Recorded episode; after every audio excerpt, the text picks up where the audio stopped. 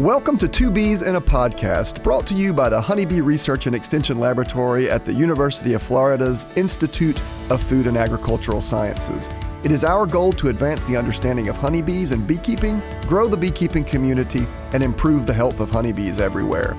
In this podcast, you'll hear research updates, beekeeping management practices discussed, and advice on beekeeping from our resident experts, beekeepers, scientists, and other program guests. Join us for today's program, and thank you for listening to Two Bees in a Podcast.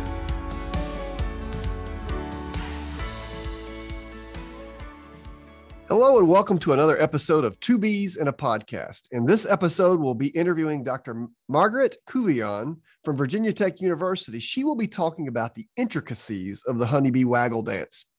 Then we will do a five minute management on discussion of various hive types from a historical and practical perspective. And of course, we'll finish today's episode with a question and answer segment called Stump the Chump.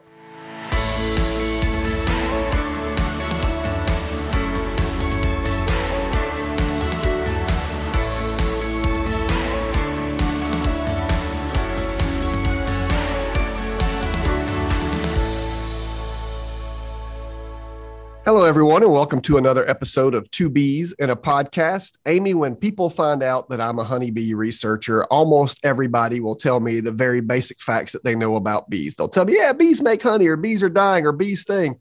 But almost everyone seems to know as well that bees dance, they communicate by dancing. When, when was the first time you learned about waggle dances, Amy?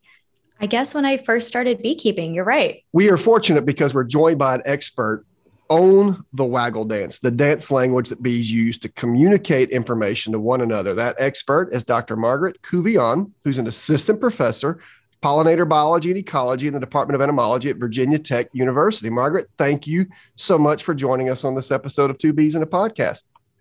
Thank you, Jamie. And hi, Amy. It's good to be here. I think we're going to spend a lot of time talking about the waggle dance. Uh, I love teaching about it because it's just one of those things that's absolutely fascinating to me, Margaret. But before we get there, since this is your first time on the show, we really like to introduce our listeners to our new guests. So, could you tell us a little bit about yourself? You know, your background in bees, bee research, bee schooling, and how you ended up where you are. Absolutely. So, hello, everyone. My name is Maggie Couvillon, and I'm an assistant professor at Virginia Tech, as Jamie said. And uh, I have a particular interest in honeybee foraging and recruitment, especially the amazing waggle dance. But I actually got into bees a little bit as a lucky accident. So back in 2002, I was an unhappy PhD student in neurobiology, and as um, part of my my studies, that first year we we had to do a departmental seminar on a current research topic, and uh, I stumbled across this research paper that had been published recently, and it was from the lab of Gene Robinson. And the paper looked at, oh gosh, it was the differential expression of genes between nurse bees and forager bees. And, uh, you know, so it had kind of a neurobiology focus, but it was the background on the honeybees themselves that just blew me away. I'd never read anything that was so cool. And so I, I kind of stuck it out in my neurobiology program for another year, but I, I kind of stayed pretty unhappy. Um, and then in that next year, I was lucky enough to be awarded a fellowship that I could take wherever I wanted. And so I thought, well, now's the time. And so I, I left neurobiology and I went to be behavioral ecology. I moved overseas to the University of Sheffield. I'd never been there, kind of a move sight unseen. And I joined um, a bee behavioral ecology research lab that was headed by Professor Francis Ratnieks, and I've never really looked back since. Wow, did you have any honeybee experience before you had read the the research paper? None. I I'd gone to a small liberal arts college for my undergrad, and I had majored in biology and chemistry, and I had kind of this this inkling that I really wanted to do animal behavior, but I didn't have the vocabulary to describe what that meant. And that's how I, I sort of ended up in neurobiology, which which does investigate animal behavior. It just from a mechanistic side, you know, what are the brain patterns that generate a particular behavior? And what I didn't know is that I wanted to study behavior from an ecology and evolution standpoint. You know, how, how did these behaviors evolve and what's the adaptive benefit of them? And most importantly, what are they like when the organism is doing them in the field? And it it took you know, it's just as important to find out what you don't like as it is to find out what you do. And so for me, the path to bee research was circuitous and had a couple of dead ends in other directions before I actually got where I wanted to be. But you're at Virginia Tech now, and so you're able to do some honeybee research. So what what is your current academic split there at, at Virginia Tech? At Virginia Tech, I have a 70 30 split. I'm 70% research and 30% teaching. Great. Oh, wow. So you have no extension percentage. That's so funny. It was a strategic decision from a new department head where he took what was previous a position that did that extension research teaching split and he created not one but two jobs from it. So I have the research and the teaching, and then um, bookended on the other side is my colleague, Dr. James Wilson, and he does extension and teaching. So I have no extension and he has no research. Yeah, that's so awesome. What it's always so fun to hear about, you know, the different splits that the faculty have around around the nation. So back to honeybee behavior, you know, I feel like that's what people are most attracted to, right? As soon as we start talking about honeybees, of course, Jamie mentioned the stinging, the honey, um, and just overall people either being completely obsessed or completely scared of them. But then we start talking about behavior and people start becoming even more fascinated with honeybees, right?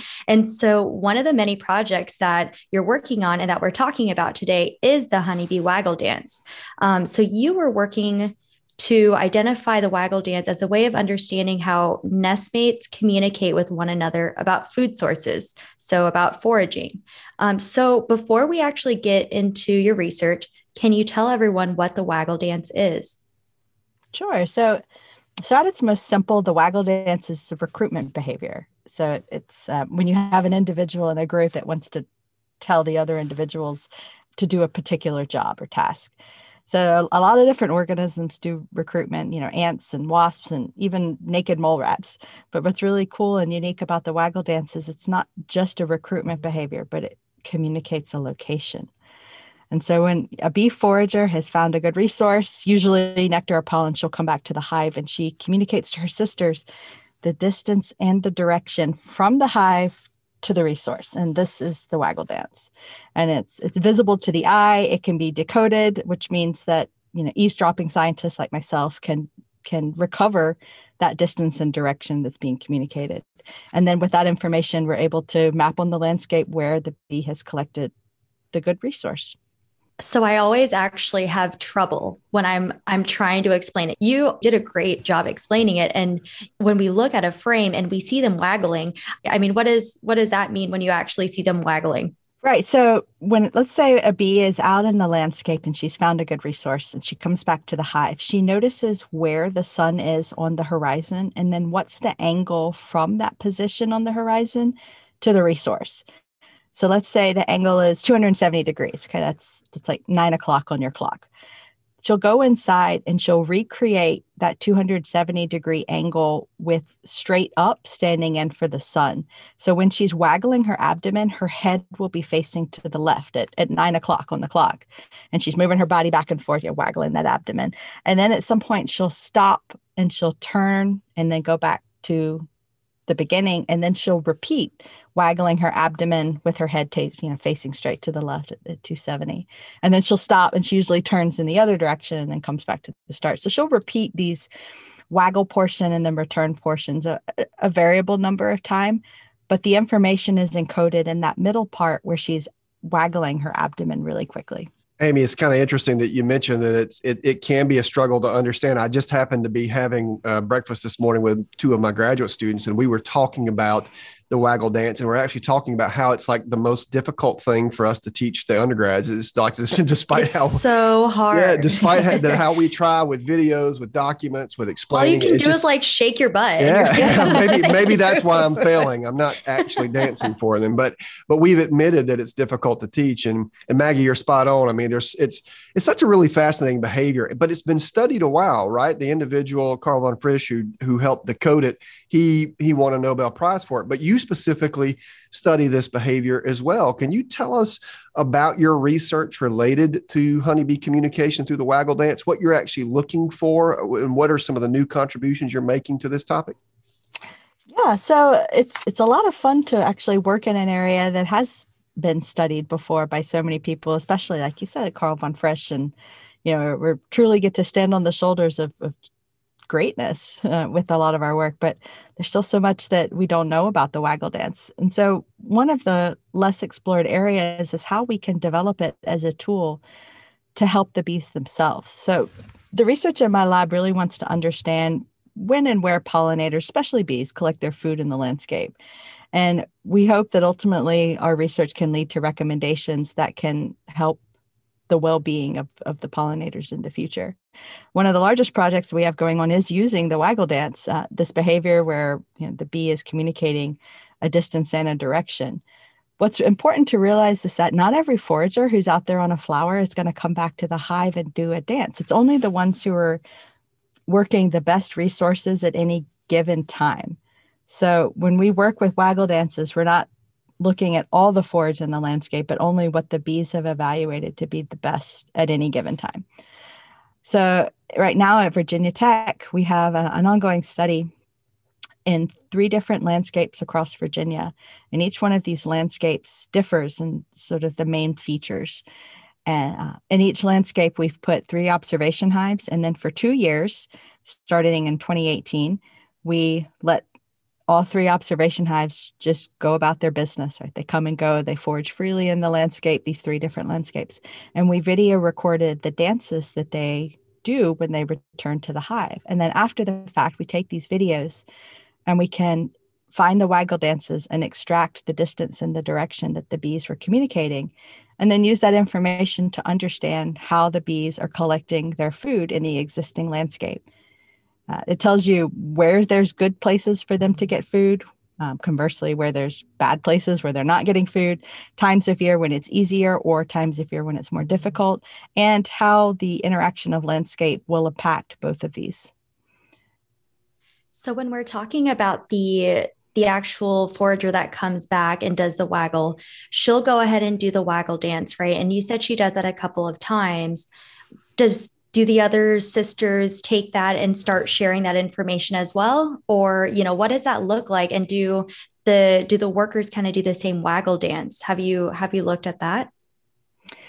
We haven't looked specifically at that but some other researchers have done some really valuable work looking at the interaction between the, you know the information flow within the hive sure. in addition to kind of you know the an individual an individual bee's private experience. So when a bee dances it's an independent decision. You know a forager will decide whether or not she dances. And so sort of her audience is a little secondary to it. But the bees that are following the dance then have their own choice they need to make. Do they themselves go check out this resource or will they do something else? So if a if one of these dance followers has a previous memory of another valuable resource, she may choose to keep going back to that place that she herself knows before she checks out something new. And she might follow dances just so that she has updated information about what the rest of the landscape looks like. But a bee can also choose to go ahead and try to check out that advertised resource, the resource that the dancer is communicating.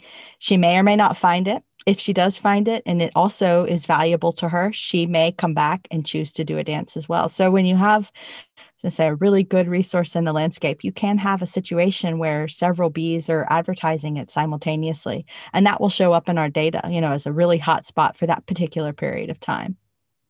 So there's a the scientist in me is re- really welling up here with lots of questions. I'm making notes and I'm trying to keep up, but there's so much I want to ask. So I'm going to maybe ask this very first one. I was intrigued about not all uh, worker bees end up dancing for the resource that they're that they are foraging on themselves. And i'm wondering it, it, this may not even be known but i'm wondering what would what threshold has to be triggered for a worker to dance or not? I mean what what cues are they saying this is worth dancing for this isn't well that's an excellent question. At its most simple the cue is looking at the benefit of the the resource that she's advertising offset by the cost to collect that resource. But the interesting thing is that that proportion, that fraction of sort of benefit to cost will change um, based on, for example, time of year. So it may be a time of year where there's less food that's available. You might just need to have marginally beneficial forage to trigger a worker coming back and doing a dance. So they'll lower their standards when when the resources aren't quite as good in the environment. We all do it, and then conversely, when it's a time of year when there's a lot of forage that's around, it has to be an exceptionally beneficial resource before the bee will choose to do the dance. One of the most obvious metrics, just one that we can measure, is the sweetness of nectar. You know, bees are so sensitive to sweetness, and they've evolved to maximize that as one of the things that are measured. You know, if it's sweeter, it has more calories, and so it, you know, if they have to fly slightly further, it's offset by this the sweeter resource, and that's something that we can also exploit in the field a little bit. So, you know, let's say when we want to train bees to feeders, we really need to target a time of year when there's less resources available because bees will always prefer to go to the flowers and not the artificial feeders. So we have to make sure that their thresholds are pretty low. and then we can get them very interested in the feeders and accomplish our experiment. Every time I speak to anyone that does research on honeybees, I just, they're just so amazing. It is unbelievable, you know, all the stuff that they can do. Um, but so I was just wondering, you know, out of the foragers that go out, what percentage of foragers dance? And is that percentage steady over time? Or is that, you know, I'm sure that's kind of based on resources as well. I think you're right. I think it's based on resources. And so it will then fluctuate across time. If it's a time of year when, let's say, they have a real need for pollen and it's a, a day that's suitable for pollen collection, you know, not too wet, not too windy, you'll probably see a lot of different dances that are for pollen. But the ratio of that will change when the hive starts rearing less brood quite so actively. Hmm. Is there um so is there a different dance for pollen versus nectar that that has been found or right now it's just the resources overall? That's an excellent question and one that actually stumped von Frisch himself back in the day. so oh, Amy, you're a... about to get your Nobel Prize. Here we go. or yes. Maggie won. I'm not sure who's going to get it, but maybe you guys can split it. Oh, Amy has the good question. We'll let her have the award. I'm willing so to is... share. okay, generous, generous you are. So it is all the same dance for pollen, for nectar, actually for any resource. Um, there was a, a an interesting story a couple of years ago where beekeepers in France were suddenly intrigued because they're they found in their frames some green and blue and brown honey. Uh, you know, and we've all seen different color pollen in the frames, but actually the honey was was these really vivid colors. And uh, what they found was that there was a a candy factory that was within the foraging range of the bees and it, the candy factory was making m&ms and there was some sugary dyed water runoff from the factory that the bees had found and i'm sure that was sufficient in july which is when they were finding this this particular peculiar honey crop. It was sufficient to trigger dances. They probably had massive recruitment going to this dyed water. And so the bees were were making honey from this candy runoff. And it actually didn't officially pass sort of the French government's definition of honey. So it all had to be thrown away. But uh, I guess all to say that anytime there's a resource that's valuable, the bees will dance for it. That's and it will be the same dance. This is true for for pollen. This is true for nectar. This is true for if they're collecting honeydew, you know, the really sweet secretions that comes off mm-hmm. of aphids. And it's even the same dance when they're hunting for a new nest site. It just will not be happening within the hive, but instead will be happening on the backs of their sisters when the swarm is clustering nearby. But it's all so, the same dance. So Maggie, you're killing me because I keep scrambling to write questions down as your answers like, and, I, and unfortunately I'm getting lost in what I want to ask and not. So couple things quickly came up. You know, can bees get duped if it's the same dance that's communicating nectar versus pollen, and this bee is a pollen forager? Can she be duped while watching a dance that's occurring for nectar? Fly to it and be confused about the resource. I feel like I've got a working hypothesis in my head about this, but how do how do they control? How how does the one receiving information discern what is being danced about? There's a lot of cues that are coming from the dancer, not just the vector. So while she dances, the scent of what she was on will come off her body. And then, very importantly, while she dances, you'll often see the dancer engage in trophallaxis with the dance followers. So it's like she's saying, This is where it is, and this is what it tastes like. So I think in terms of nectar foraging and, and probably at times of year when they need to forage for water as well, I think the dance receivers will know what it is that they are looking for. So I want to follow up with one more question, and then I'm going to have to quit being super nerd because I've got so many questions I want to ask you. But one another thing that came to mind is going back to these dancing bees. You were talking about um, only a subcomponent of the bees actually dance. Amy asked about, you know, what percent is there a steady percent? So they're not thinking back to this. Right. Is there any genetic component to dancing? Are there dancing patrilines, patrilines whose offspring are more likely to engage this in this dancing behavior, or is it truly randomized based on the threshold of resource that the bee is experiencing in terms of quality? I'm going to actually answer that in two ways. So one is, you know, as you know, that the there is a genetic component to a bee's sucrose sensitivity. So you could have some bees that are very sensitive to how sweet something is, and you can have some bees that are less sensitive. So the resource has to be even sweeter for them to detect that it's sweet. And if sweetness is something that the bees uh, value in their decision whether or not to dance, then it, it stands to reason that there will be also a genetic component and sort of the propensity to dance. And, you know, Nectar foragers tend to need very sweet resources to trigger dances. Pollen foragers, not as sweet because pollen, which is just barely sweet, is rewarding for them in itself. And then in terms of your question about sort of like who is dancing with whom and, you know, how, how does it all work at maybe the colony level, there's an interesting thing that we've looked at in the past few years, kind of fundamental science adjacent to our more applied work, if we're interested in, in the individual calibrations and also information flow in the hive. So, you know, let's look at just distance. So, what we found is that there's a lot of individual difference in how bees communicate distance. We have three bees and they're all foraging at one kilometer, and there'll be a little bit of variation that's stable for that individual in the way that they communicate that distance. And we're interested in kind of the the individual differences in how they communicate distance. And then does that impact to whom they dance? And then importantly the dance receiver are they successful in finding the resource? When recruitment is successful is it because the dancer and the dance receiver happen to be speaking a more similar language than when it's not successful? So that's something that we're looking at right now in my lab as well so it's funny when you were talking about the M&M factory. I actually just got a call two days ago um, from someone who had a rooftop bar, and there were so many bees hanging around this rooftop bar and they're like what do we do? You know we've got all this syrup hanging around for our mixed drinks and yada yada. And how do we get rid of these bees or how do we get them to not come around? And so i was just thinking about like the bees bringing you know like a whiskey sour like back to their colony or something you know crazy like that. The mildly intoxicated um okay so yeah then watch their dances. Yeah. I'll, I'll go back to being quiet Amy, your turn. So, why is it important for beekeepers to understand the waggle dance? Of course, we love this behavior. We love to see the behavior just because it just stands out so much on a frame, right? And so, why is it important for beekeepers to understand this communication?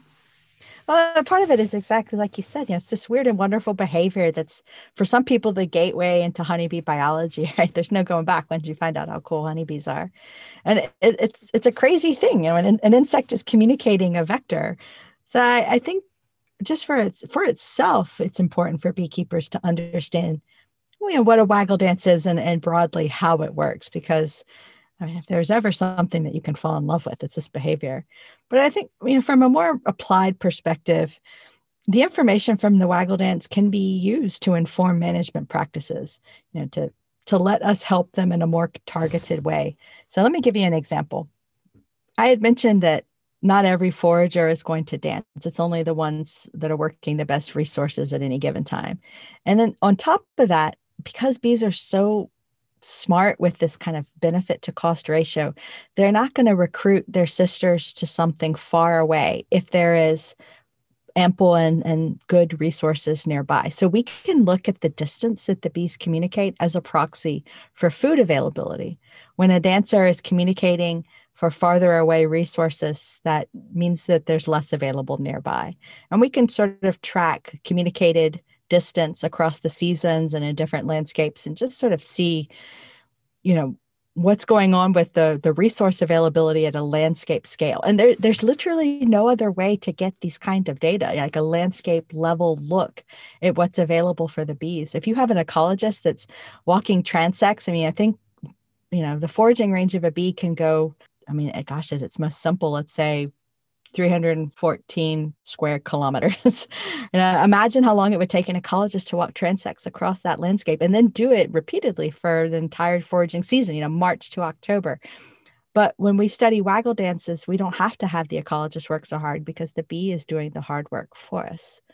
So that's why we think that these data that we get from decoding waggle dances can be broadly applicable in many different settings you know and for many different people from farmers to beekeepers to stakeholders to landowners. Anyone that wants to help look after the health and well-being of honeybees part of it is knowing how and when they get their food and conversely when is it harder for them to get their food? Maggie in the most basic sense what part of the dance is coding for distance. You know, we are just talking about applicability to beekeepers, and maybe beekeepers don't necessarily have to watch the direction or the intensity or what have you. But if they knew just very simply what part's coding for distance, they could probably, while working a hive, get some very rough guesstimates of, you know, how far away the bees are having to go to collect resources. Distance is encoded in the duration of the waggle run. So, that portion of the dance where she's waggling her abdomen very quickly from side to side while her head is pointed in a particular direction, that's called the waggle run. And it's a linear relationship. So, broadly, how many seconds she waggles her body before she stops and turns around and returns back to the beginning to usually start another waggle run. So, how many seconds that that waggle portion is uh, will be how far away she has gone. Each second of dance that you see is about 750 meters of flight.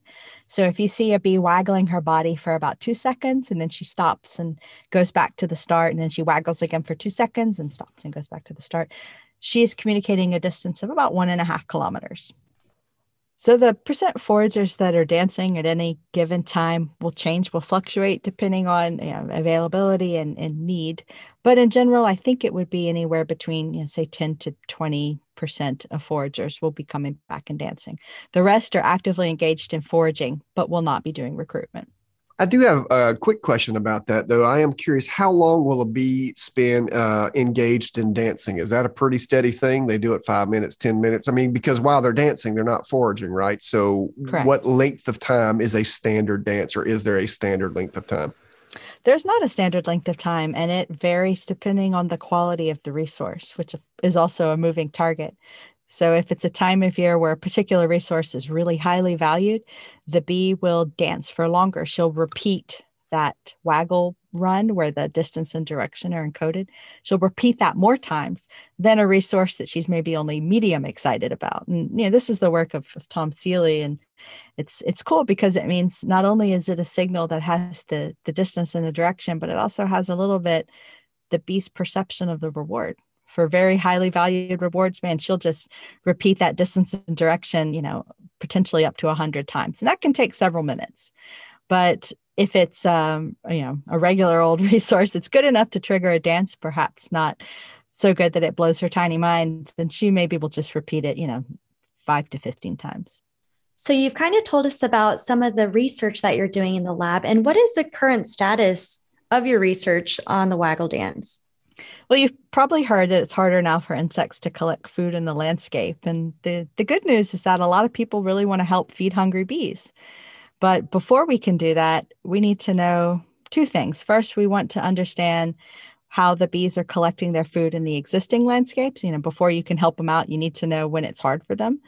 And the second question is when we find out how the honeybees are collecting their food in the landscape, is this information useful, for example, for other non apis bees.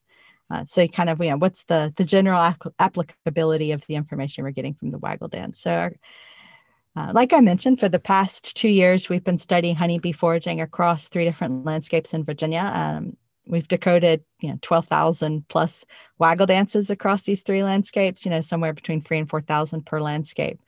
And we're currently looking at each landscape as a standalone and just trying to understand honeybee foraging dynamics in these three landscapes. And the landscapes differ in their man, main features. We're studying it in Blacksburg, of course, because that's where we're located at Virginia Tech. And then the surrounding areas uh, around our bee lab are kind of a mixed use landscape. So there's the suburban area of Blacksburg. There's also some forested areas. There's a little bit of row crops, um, and there's some pasture land. One of our other field sites is in Tidewater, that's in Southeast Virginia. And Tidewater is uh, where the bees are located. It's the Center for Row Crop Research. So these are things like um, cotton, corn, soybeans, and peanuts. Crops that you're maybe thinking, oh, wait a minute, those are those are largely wind or self-pollinated, and that's true. But that's actually what's so interesting about it because these crops still do, of course, produce pollen, and some actually even have extra floral nectaries and produce nectar.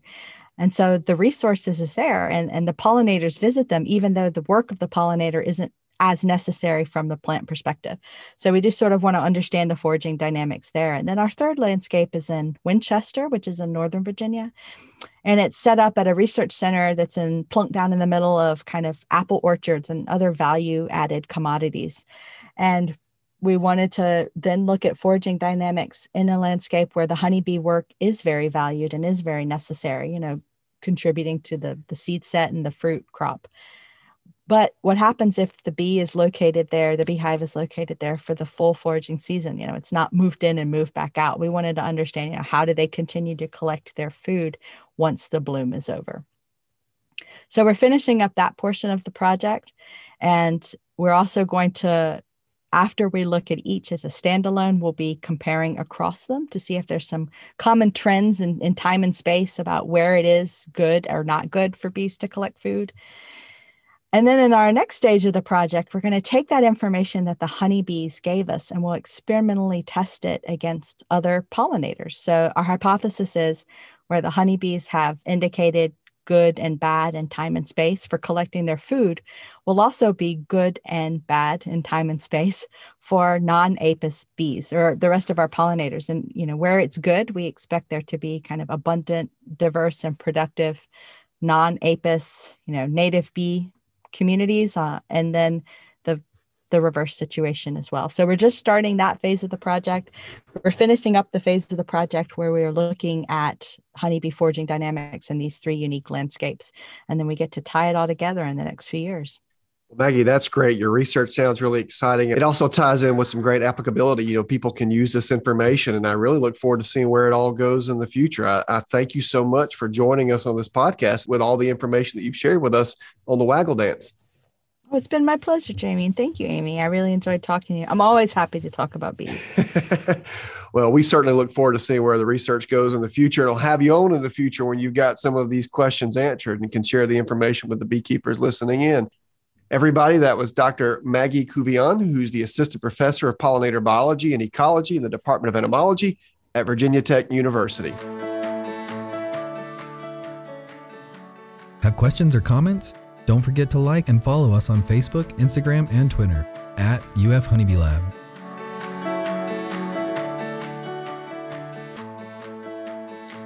All right. In today's five minute management, five minute management, we're going to talk about the history, um, different practicalities of hive types. And Jamie, I will let you go ahead and start. I'm going to put the timer on. Great, Amy. Thanks. So, this is one of those topics that we could talk about for a very long time, but the fact that we've got to get it done in five minutes means I'm going to try to scoot as quickly as possible. I guess the important, the first important thing to know with regard to the hive styles is originally beekeepers didn't really keep bees in hives. So, we do have evidence from uh, the Egyptian pyramids and some other finds in the Middle East that people were putting bees in clay pots for a very long time in Europe, people didn't follow that system. Uh, very, very early on, they actually would say bees are nesting in this tree, in this hollow cavity. This is my tree. I claim this tree. This is my hive. So from there, the Europeans, you know, who, who started managing colonies heavily, would move bees into what we would call here in the States log gums. They would go from owning, quote, a tree with a beehive in it to sectioning out that piece of the tree that has the hive in it. And then they would manage that small piece of trunk as a hive. In the States, at least in Florida, we've called those hive uh, gum hives, but some people call them log hives. And the reason they call them gum hives is because, at least in Florida, these bees early on were nesting in eucalyptus trees that were from Australia. And the Australians call eucalyptus tree gum trees. And so gum hives because they were bees nesting in these eucalyptus trees. But, but more appropriately, they're called log hives. Now, the, the downside of log hives is you cannot really manage those bees. You're really just keeping bees in that little cavity for the purpose of going into that hive and getting honey once or twice a year. There's no management allowed. From those log hives, the Europeans would start moving bees into things like skeps. Skeps are like baskets turned upside down, straw or wheat baskets turned upside down. And they are bell shaped usually. They would put bees or swarms of bees into these skeps and like the log hives or the gum hives, the bees weren't really manageable. And if you think about it from the perspective of a skep, in order to get the honey that's stored above the bees, you have to go through the bottom of the skep to do that. And so it was very destructive to the colony. You had to go through all the combs to get to the honey that was at the top. And it was just not really a good way to manage bees. And so both the log hives, the gum hives, and the skeps they're not really ways to manage colonies, but they're the early ancestors of the hives that we manage now. I will say before moving on from those two types of hives that they're actually illegal to keep in many states in the US because they're not manageable. You cannot inspect those colonies for things such as American foul brood, so they're not legal to keep in a lot of areas. So, transitioning from there, lots of beekeepers around the world started experimenting with different sty- styles of hives to try to get combs built in some sort of movable frames, right? The ability to remove a comb from a hive. I'm not going to go over all those hive styles because there's literally dozens of dozens and dozens, if not if not hundreds. But what ultimately was born, at least from the American perspective, is something we call the Langstroth hive. The Langstroth hive is a movable frame hive. Lorenzo Lorraine Langstroth figured out how to get bees to build in these wooden frames, was able to space them out appropriately so that these frames could be removed from the box. And now, uh, the world over, there's lots of iterations of this. For example, in the UK, they have the uh, the English Standard Hive. In Germany, they have their own hive styles, but all of them are based loosely on this idea that we can manage bees in a box and and coerce them to build their combs within a frame that we can then take in and out. And once that introduced management into our beekeeping operations, then people started to do things like manage for pests and diseases, manage to have colonies super strong, manage the queen, manage nutrition, etc. Now, there are a lot of different movable frames hives these days. A lot of people are using Warré hive or Kenyan top bar hives or long box hives. But some of these hive configurations, like the Kenyan top bar hive, rely on the bees to make the combs themselves.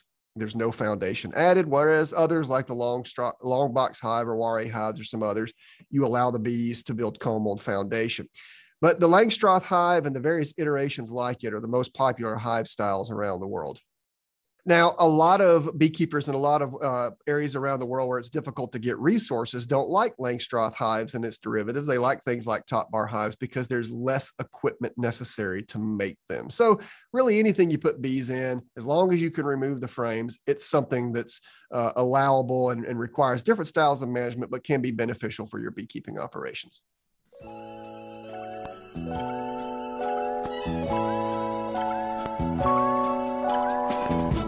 It's everybody's favorite game show, Stump the Chump.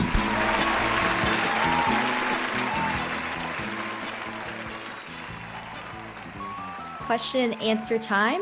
We have questions about queen management and bird feeders and brood cappings. I'm pretty excited for these questions, Jamie. What do they have in common? They're all being addressed on this podcast. Because otherwise okay. nothing else.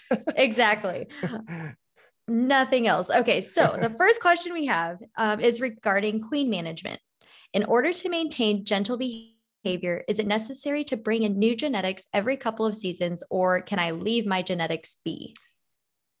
Interesting question. So in order to maintain gentle behavior you would just requeen anytime you have a mean colony so I think the the broader question behind that is if I've purchased stock that's known to be gentle and I move them into my apiary, do I need to requeen all those colonies every mm-hmm. year with the same stock in order to maintain that gentle behavior? What I would submit to you is that defensiveness is variable enough that even if you buy a hundred queens from a producer of known gentle stock, you still might get two to 10 whose offspring are defensive.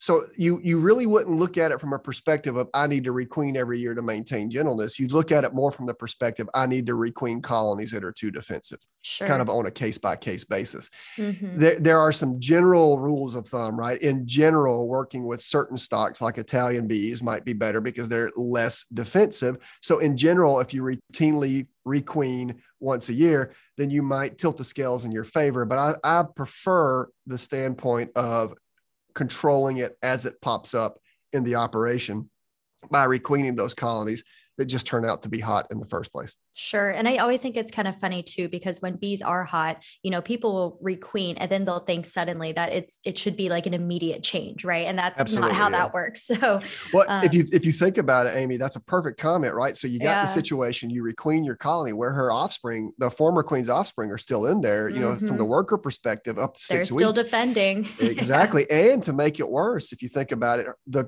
former queen's drones are in there for another three to 4 mm-hmm. or maybe up to six weeks, which means if you allow colonies in your apiary to requeen themselves during that period, there's a you know probability that they could mate with the drones from that defensive nest. So requeening the colony only solves the, co- problem from the colony's perspective in about six weeks, but there still could be some residual genetic holdover based on the former queen's genes being pumped out through drones into virgin queens or formerly virgin queens in your apiary.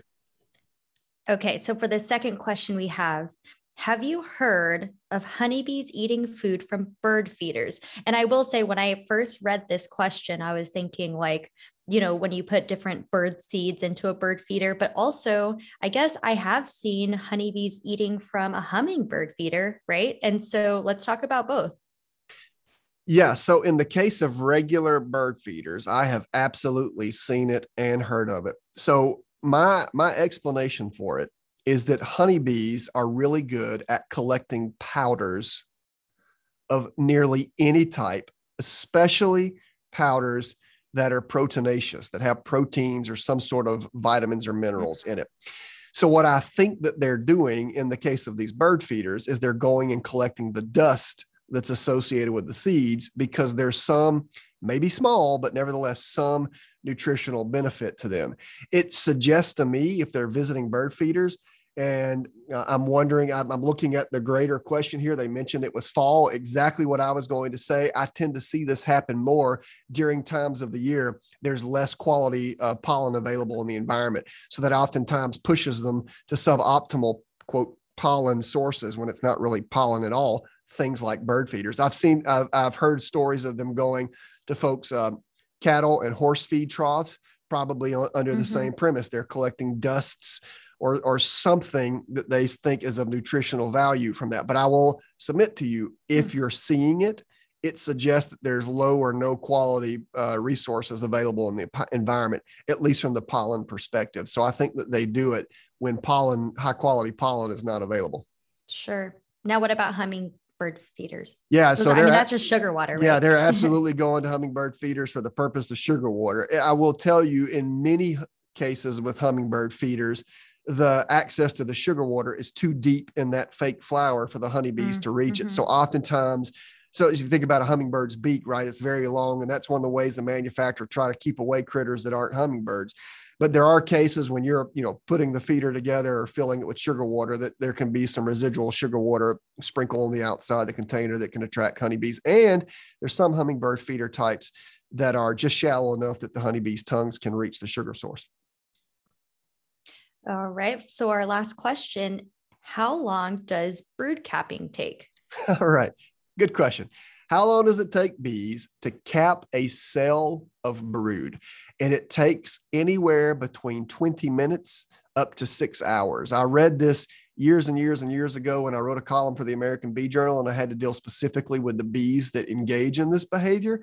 And I looked it up in some honeybee biology reference material, and they said it takes from 20 minutes to six hours. That's quite a range, right? That's that's a five 30 fold increase in time, right? To go from 20 yeah, minutes seriously. to six hours. And so, but my guess is it all has to do with if there's a lot of bees working on it, or if there's or if there's just one bee chucking along to try to that get that poor bee. Yeah. Is there a, is there like an average job. of how many bees work on a capping? Probably, but I've not seen it before.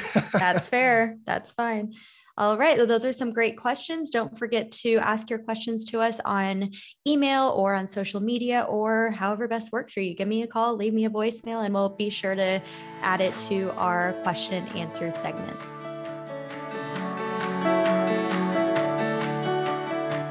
Hi, everyone. Thanks for listening today. We'd like to give an extra special thank you to our podcast coordinator, Megan Winfrey, and to our audio engineer, James Weaver. Without their hard work, Two Bees in a Podcast would not be possible.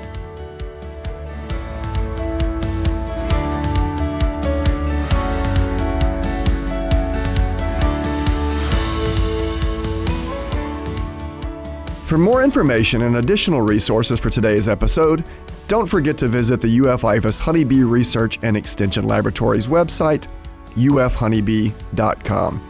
Do you have questions you want answered on air? If so, email them to honeybee at ifas.ufl.edu or message us on Twitter, Instagram, or Facebook at UF Honeybee Lab. While there, don't forget to follow us. Thank you for listening to Two Bees in a Podcast.